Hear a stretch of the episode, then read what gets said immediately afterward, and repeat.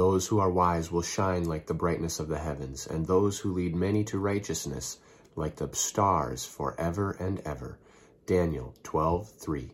My name is Spencer Coffman, bringing you today's Social Media Ministries Ministry Minute. Those who are wise will shine. Are you wise? How do you become wise? Well, start by reading Proverbs. That was written by the wisest man ever, Solomon. And God gave him so much wisdom, people traveled for miles to go see it. They paid him just to be in his presence. He was incredible. You need wisdom to be wise, and then what? You will shine.